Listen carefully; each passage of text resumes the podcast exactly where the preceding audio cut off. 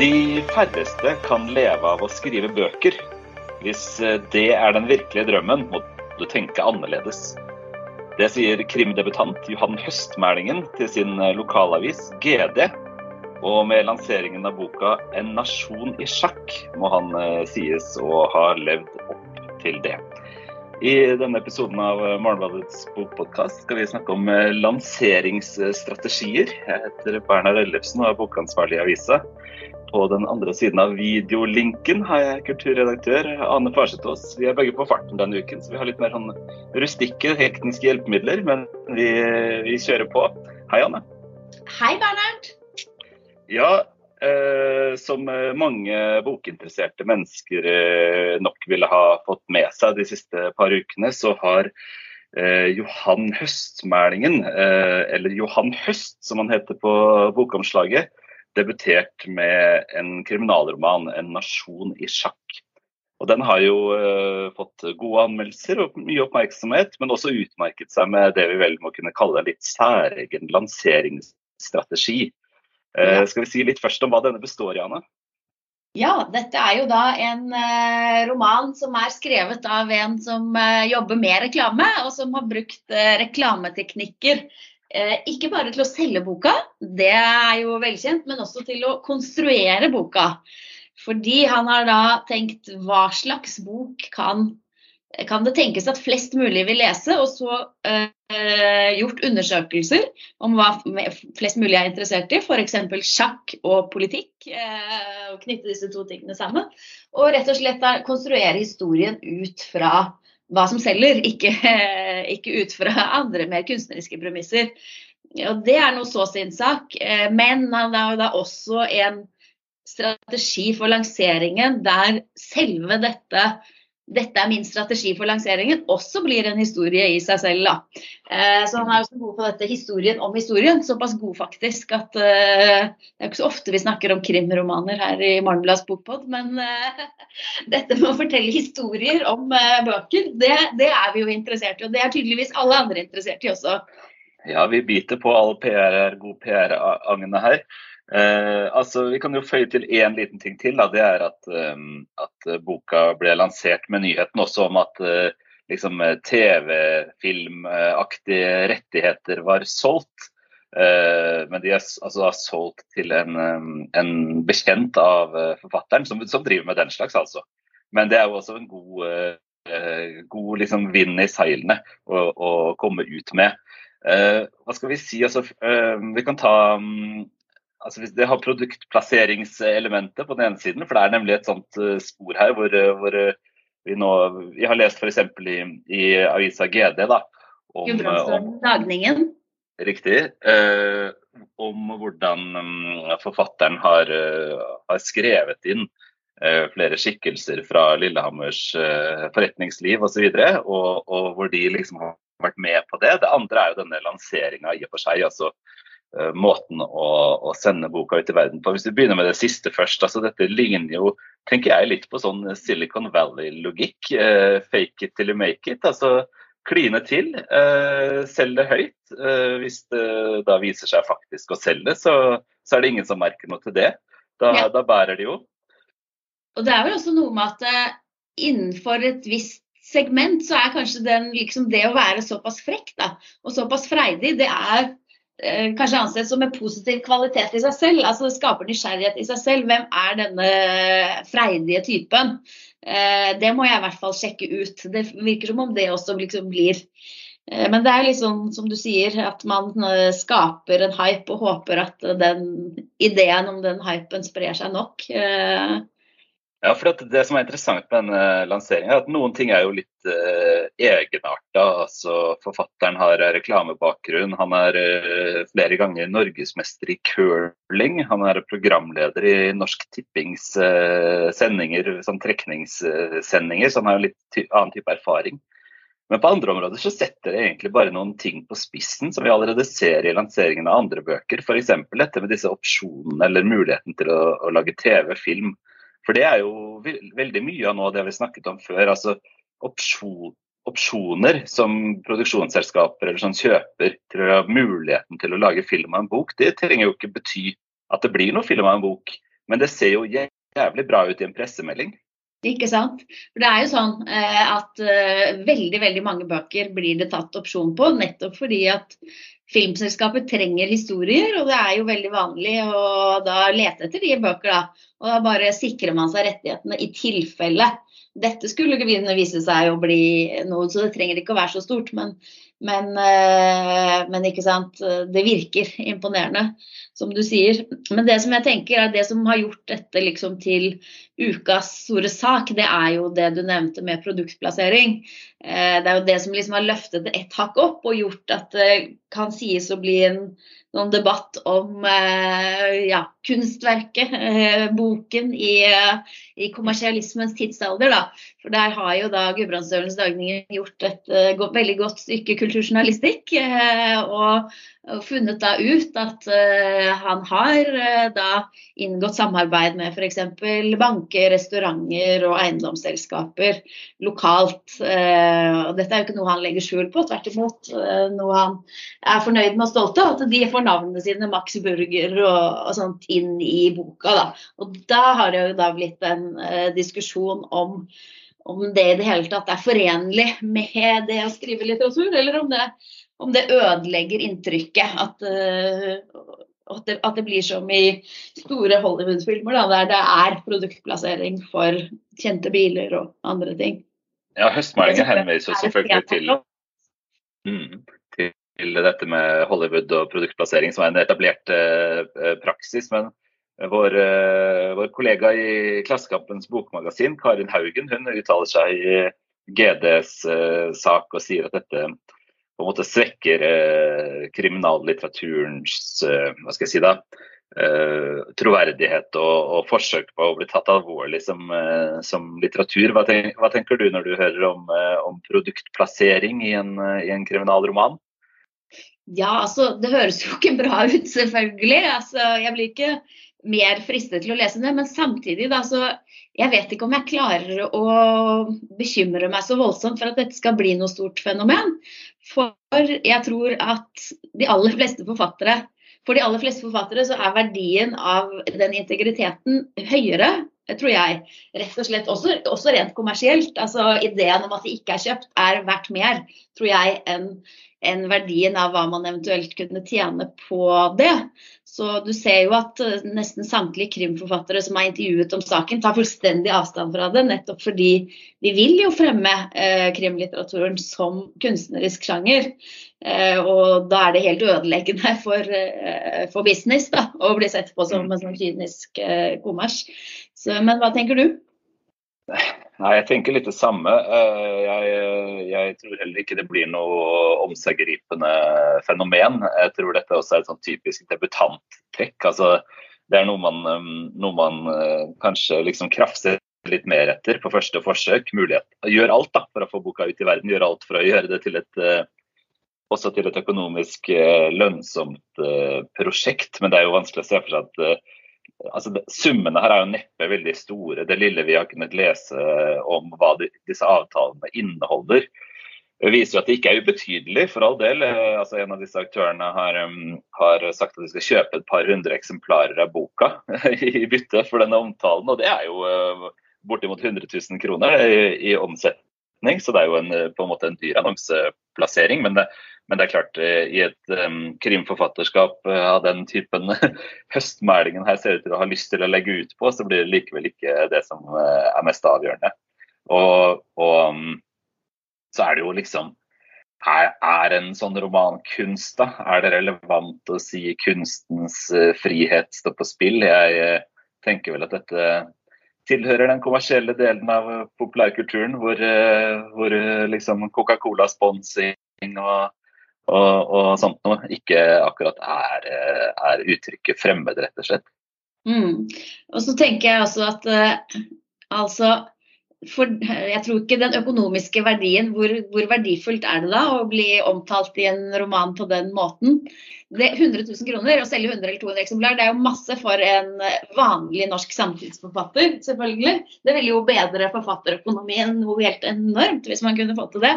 Men hvor stor er verdien av Er det egentlig noen som vil betale noe særlig eh, for å lese i en roman at eh, karakteren eh, mens eh, hun eller han går rundt og tenker på livets eksistensielle kvaler, går på Peppers Pizza eller drikker cola. Jeg tror bare ikke at, det, at det er et så stort marked for det der. Eh, ja, Når du nevner Peppers Pizza og cola, altså vi er jo ute nok i en forfatter som også har lyst til å liksom trampe litt rundt med slagstøvler på parnasset. Det er vel noen eksempler tidligere på noen som har testa disse grensene, er det ikke det?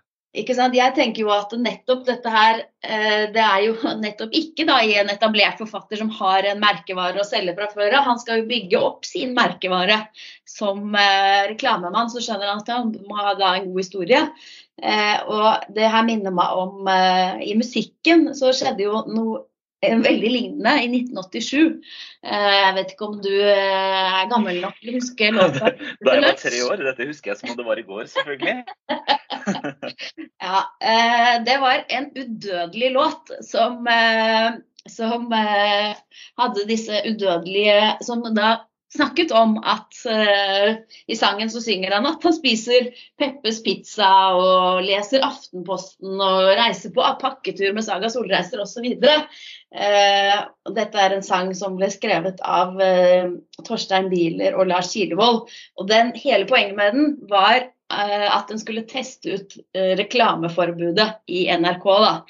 Er det ikke lov å synge om Peppes pizza eller Saga Solreiser i NRK? Eh, det må jo være lov. Og liksom de udødelige linjene er uh, Dette er ikke promotion, dette er ikke reklame. Jeg synger om ting som har skjedd meg, så navnet må jeg jo ha med. Likevel tror jeg at dette blir bannlyst av NRK, så kanskje dette er siste gang du hører sangen nå. Det er liksom opposisjon til staten og autoritetene som tvinge deg til uh, tvinge kunsten til å ikke kunne nevne disse spesifikke tingene. da. Men samtidig så var det et reklameprosjekt. Det var reklame for et reklamebyrå. For ett vers i sangen er, handler om Ted Bates reklamebyrå, at de er så flinke. Og det er de som betalte da for uh, sangen. Og så ble det testa ut. Vil NRK spille den? Og den ble superpopulær. Og ble kjempehit. Det ble liksom årets hit.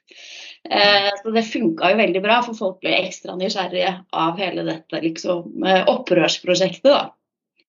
Denne låta heter 'Ute til lunsj', gjør den ikke det? Ute til lunsj, ja.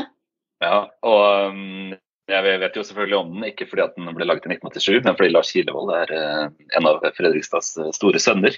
Uh, men uh, det er jo et glimrende eksempel også fordi at det, det, skaper den type nysgjerrighet. altså Produktplasseringa som overskridelse er mer verdifull enn altså som oppmerksomhets eh, liksom, grep er viktigere enn det, det måtte innbringe direkte sponsormidler, eller hva pokker man skal kalle denne typen inntekter. Og det er vel, det er vel liksom litt av det vi er ute i her, at, at uh, det er på en måte virjakken som er verdifull.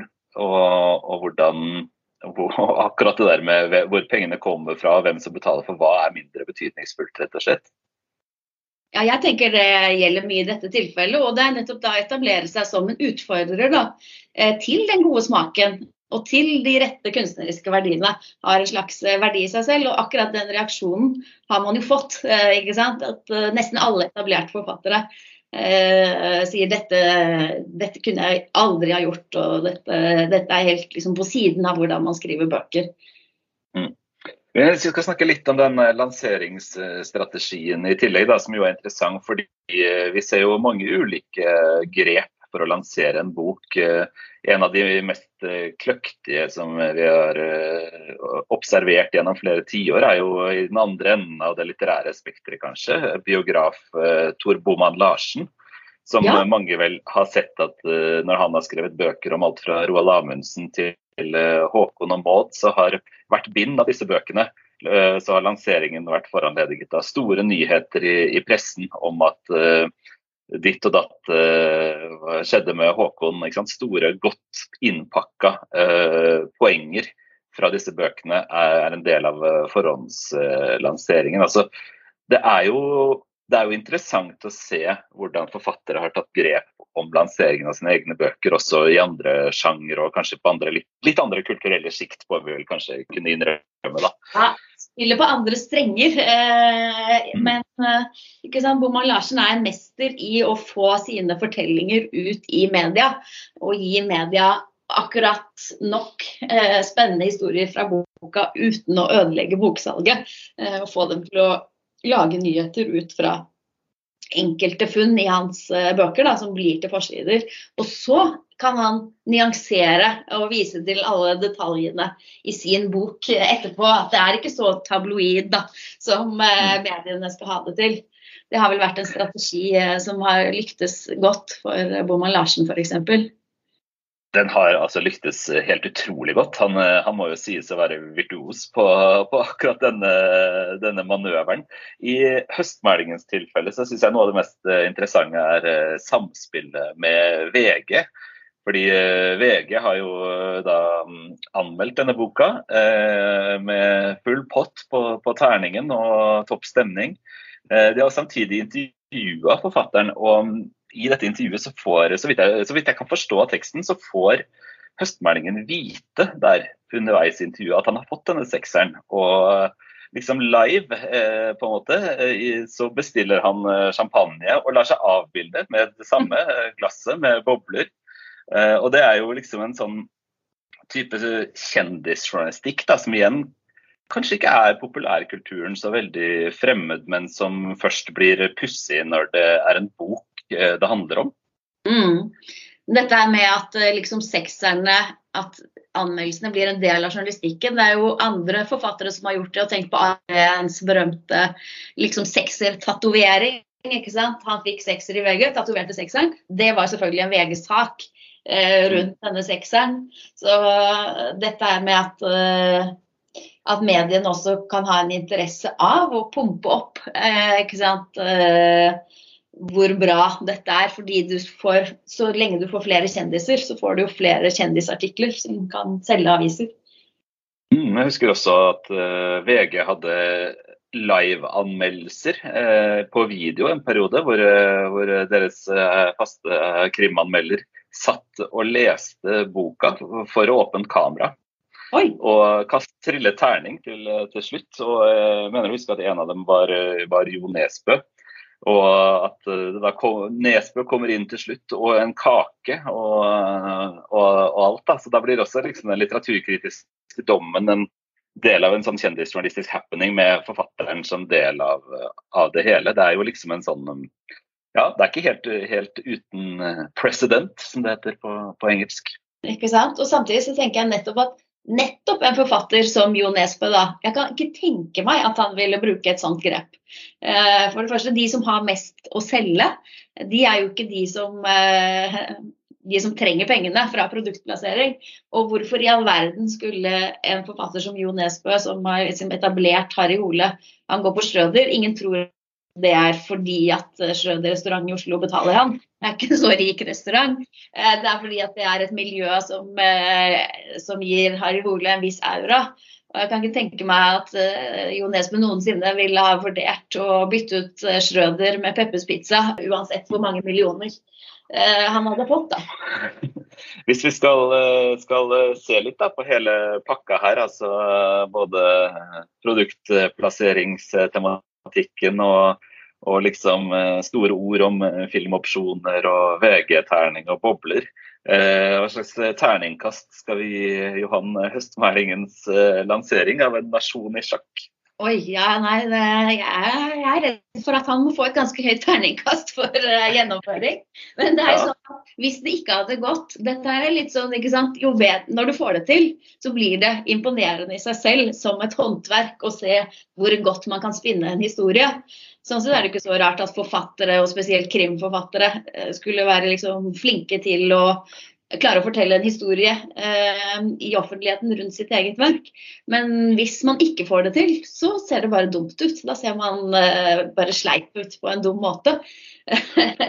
ja, nei, jeg, jeg, jeg, tror jeg også er noe i nærheten av en femmer her, eh, faktisk. Selv om, eh, selv om, jeg ikke eh, blir veldig pirra til å lese denne boka, så, så, tenker jeg at det er en sånn fake it till you make it-logikk, som sagt. Jeg er enig med deg i at Eh, går det ikke, så ser det dumt ut. Foreløpig så er det jo litt sånn åpent. Altså det, forlaget har trykket ganske høye opplag av denne boka, men uh, salget er jo alltid noe annet enn opplaget, så det ville vise seg da. Men på et eller annet nivå også, så tenker jeg at det må være lov å prøve seg. Det er ikke det, det, skaper nok ikke noen nye, store prinsipielle problemstillinger for norsk forleggeri eller kulturjournalistikk. Det, det slår ikke inn eh, liksom dører som ikke allerede har vært på ganske god gløtt, eller til og med vi åpne, selv om det kan se sånn ut underveis. Så han, eh, han må nesten ha lov til å gønne litt på. Jeg tenker nok det samme. Jeg klarer ikke å liksom få den store forargelsen. Jeg klarer ikke hisse meg så voldsomt opp over dette. Eh, rett og slett også fordi jeg tror det blir et ganske avgrenset eh, fenomen. Eventyret om Johan Høstmælingen, eller Johan Høsts lansering av sin debutroman, kan man lese i en slags krønikeform i denne ukens uh, utgave av Morgenbladet. Det er, uh, som vi har antydet, en uh, ganske spennende historie. Det kan man også lese på morgenbladet.no, hvor man kan abonnere på avisa, som vi håper du vil gjøre. Og så snakkes vi igjen neste uke med vanlige tekniske hjelpemidler, Ane. Takk for praten. Takk for praten.